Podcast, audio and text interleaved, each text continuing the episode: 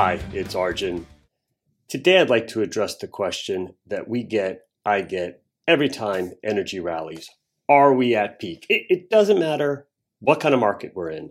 Structural bull market, structural bear market, cyclical rally, seasonal rally, whatever the nature of the rally, people are always asking, are we at peak? And I'm going to give a quick spoiler. You can not watch the rest of this video. No, we're not at peak. I think it's still very early days in this new structural upcycle. So the question is, when do structural upcycles peak? First, capex. The most important driver of the structural energy cycle is the capital allocation cycle. It is spending money and capital allocation. That is how a company generates earnings, cash flows, free cash flows, and ultimately pays out dividends and returns. You do need to spend money.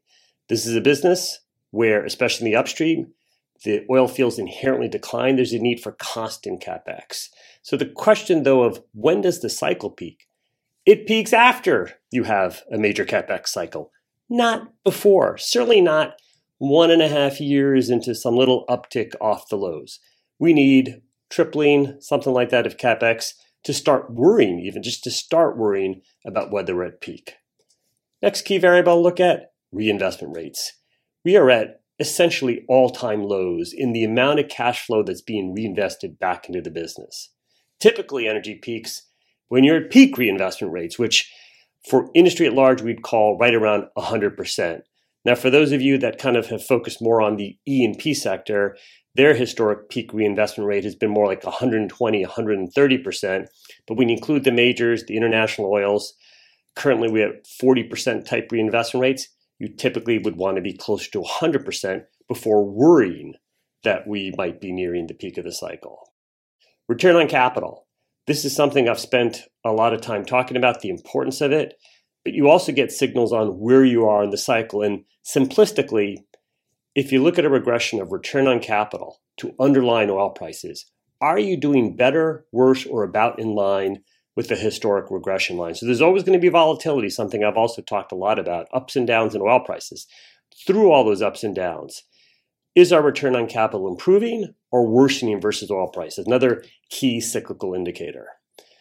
Uh, last thing to mention is just the weights in the S&P 500 and Russell growth. We are up off lows, especially with the S&P. We're well below the kind of levels that usually signify uh, the sector is more fully valued. And then just the last area, deeply cyclical is the idea of growth versus value. Energy, of course, is a value sector, or energy versus tech. These are very uh, long term cycles here, multi decadal in nature. We are just up off at troughs. So let me just go through some of these slides quickly. Th- this one I know I've shown a lot. I'm going to keep reinforcing it. These return on capital cycles are long term in nature 15 years up, 15 years down. 91 to 2006 up, 2006 to 2020, the most recent period down, and now here in 2022, uh, we should be in year two of an improvement, and actually, uh, we might make all-time highs depending on how December kind of plays out here. Uh, second point to make uh, is that the ROC cycles are not one-to-one with the oil prices.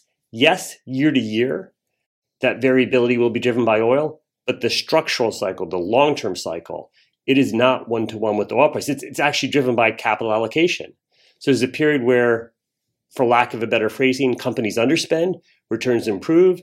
There's another phase where they overspend, and that's the time you have to worry. We're far from that today. So here's a couple graphs to just highlight these things.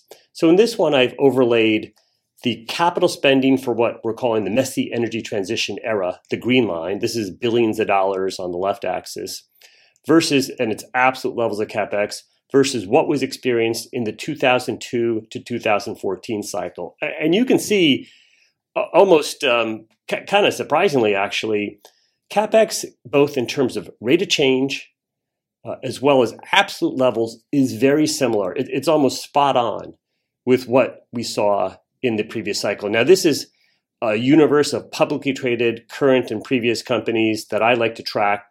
I prefer this metric of using publicly traded companies because you can follow them, you can model them. I think you have the chance to get better real time insights than using some aggregated series from the government or some of the consulting firms or what have you. So it is my universe of, I think it's 75 to 80 companies, past and present. And you can see in absolute dollar terms, the spending is actually very similar. A couple points here. Um, people say industry is not spending as much as previous cycles. That's actually not true. it's actually spending almost exactly the same. There's also some notion that spending's been held back either because of politicians or ESG warriors, and I'd say that's not actually true either. It looks like the response function, if you will, is very similar to what we've seen in prior cycles. Now, this is the same capex but adjusted for the level of demand? That's a question I keep getting. I'll try to answer the question again, um, but I think I'm perhaps not being clear enough. Back in the 2002 to 2004 period, oil demand was in the low 80s millions per barrels per day. And it ultimately rose over 20 years to 100 million barrels a day. And I'd say the expectation would have been for a 1% to 2% growth rate. If you remember the previous graph, we're spending the same amount as the super spike era, 2002 to 2014, or at least the start of it. Yet demand is 25% higher. It's 25% higher 20 years later. I mean, let that sink in. Oil demand is 25% higher than 20 years ago. So, for everybody worried the demand is peaking and going to fall off a cliff, it may. Certainly, that is a possible scenario that out, that's out there. There's no historical evidence to support that. I'm not sure how much current evidence there is. There are lots of changes in the global economy. China was developing at that time. It's not so much today. Maybe India will replace it. Uh, we do have more of an impact from electric vehicles now than we did back then. I mean, there's, there's a gazillion caveats. I'm not going to make this a boring analysis of oil demand barrels. But what I would say is that baked into assumptions. If you look at that current green line, which is below the previous line, the slope is the same, but the per unit spending, if you will, is lower per unit of demand. Um, demand better fall off a cliff, right? The, the, the, current the current capex is consistent with the 67% decline in demand. Now, I, I don't think oil companies are forecasting a 67% decline in demand. Uh, that would be consistent, ironically, with some of the net zero scenarios. The problem with those scenarios is we don't have enough new stuff that can possibly fill the gap. So you're going to need oil spending to go up. So for everyone says Arjun, we don't have China like we did have last time. It's going to be a more lackluster uh, economy. Population growth is slowing. Electric vehicles are coming. Yes, yes, yes. The idea that that's going to lead to a two thirds fall in demand, either 10 years, 20 years, or 30 years from now, I will take the over on that demand number. Now, now, the area that is structurally lower, which again may feed into this idea that spending is being held back for whatever reason, is the reinvestment rates. And you could see that we're actually below 40% on cash flow reinvestment rates uh, through 2022. Um, this is the first, and it's an estimate, but I think we've got three quarters already in the books for this year. Uh, this, I, you know, again, people want to blame politics. They want to blame ESG. I, I think sometimes you have to take some personal responsibility here and look within. If the sector earned a 0%, a 0% return on capital last decade, it's not a surprise investors are saying, don't waste my money again, give it back to me. And I think you're seeing that in the reinvestment rates. There have been some lessons learned for sure, uh, there's been some pressure put by traditional investors. And that to me is the overwhelming driver for why reinvestment rates are so low. Yes, we can all get annoyed at very misleading, and I'm being kind here, rhetoric out of Washington politicians. And we can also kind of take some umbrage to the worst part of ESG, which is kind of the virtue signaling anti fossil fuels element of it. That's an element of ESG, it's not the totality of ESG. But I think neither is it the reason for why reinvestment rates are so low. It's good old fashioned, you wasted my money for 15 years, I want it back now, and this is going to take some time to change. So I'd like to talk now about this question of okay, what if oil prices fall in 2023? So you're talking about a structural oil cycle, but you've also noted that year to year, oil will be very volatile if 2023 is a recession year. And if we therefore have a pullback how would we still know we're in a structural upcycle. Maybe the cycle had turned over. And what I'd like to look at, I'm going to start with the 2002 to 2014 lessons. And so this looks at return on capital by year uh, versus the oil price. It's an XY graph. And just a couple things to highlight. Let's look at the upcycle from 2002 to 2006. Oil went from the mid 20s in nominal terms to over $60 a barrel by 2006. And you can see the almost straight line improvement in returns on capital, a really, really strong period. But that was the peak. Uh, people like myself, we date the end of the cycle to 2014. The reality is returns on capital actually peaked in 2006. Look at 2006 to 2008. Oil went from the mid 60s to about $100 a barrel. Returns on capital fell. This to me is my biggest regret and mistake that I made. I know people think it's related to headline oil forecasts. It's this. This is what I've always been passionate about. It's what I focused. And my excuse in 2008, or really 2010 and 11, would have been that returns are still good. Um, not good enough. Uh, when you fall, when you have oil go up $35 and returns fall, that is a real warning sign. Let's look at another data point. 2012 versus 2002. Oil prices had quadrupled, quadrupled. Yet the return on capital, it's the same universe of 75 to 80 companies, uh, actually was about the same. So tell me that oil prices and returns are one to one. There, you know, there is a relationship. There's certainly a year to year relationship, but the longer term cycles are driven by capital allocations decisions this experience, this little triangle of sort of one good and two ugly data points, I think is as much proof as, as one can provide. So let's look at this current period. Uh, this is a regression. This is a quarterly regression. Again, we're trying to get some real time data here if we can, or realish time data. Uh, this is 2015 to the current most recent quarter, third quarter 2022. I did take out the COVID years because it just makes it look ugly. It does not change the conclusion. Feel free to add those quarterly data points back if you want to. I think you'd notice most notably the last four quarters, we have generally been above the regression line. Now, I use reported net income. There were some write offs related to Russia and elsewhere in Q1 that caused that number to dip below the regression line. Again, these things can be noisy on a short term basis. I still feel very good um, that we are clearly in the early stages of this cycle. And you go back to capex near trough, capex adjusted for demand near trough, reinvestment rates near trough.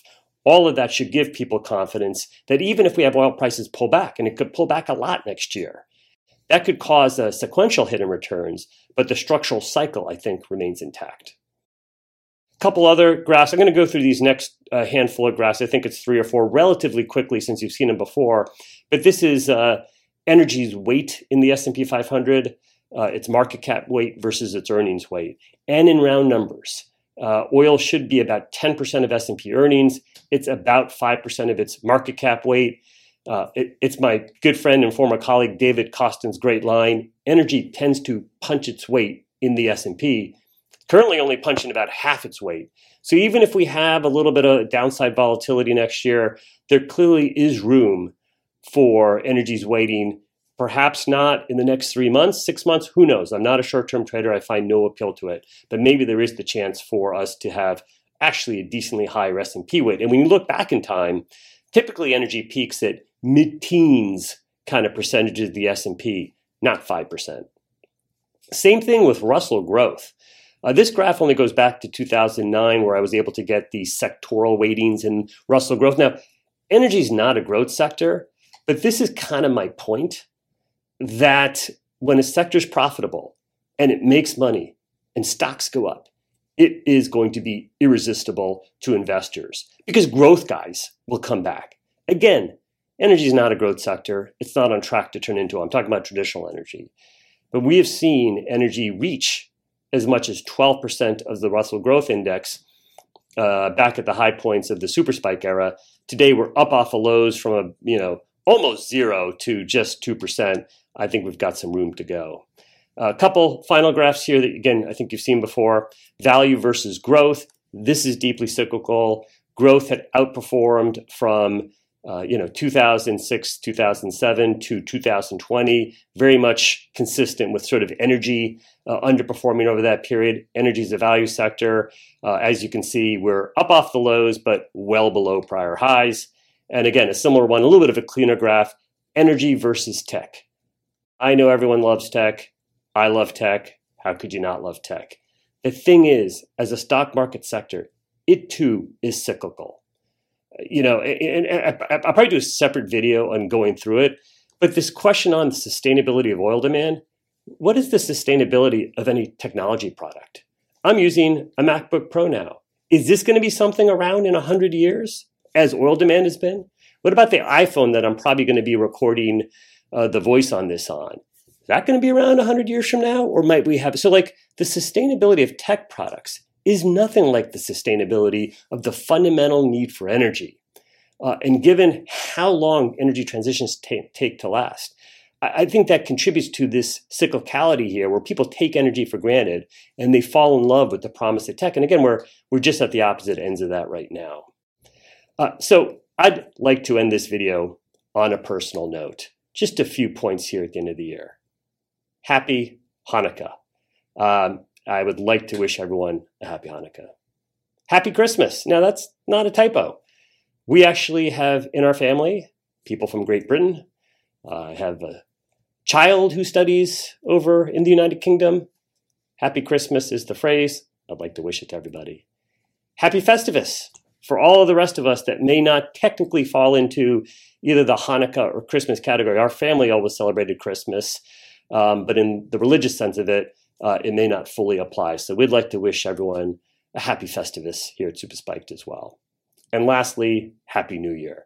Uh, I don't know if this will quite be the final Super Spiked post for 2022. I might record one uh, in that week after New Year's, but if I don't, I'd like to wish everyone a happy holiday season. Hope you get to spend time with friends and family really appreciate everyone's engagement. And I've had a blast um, writing the post, recording the videos, and looking forward to a little downtime here in the holiday season. Thank you.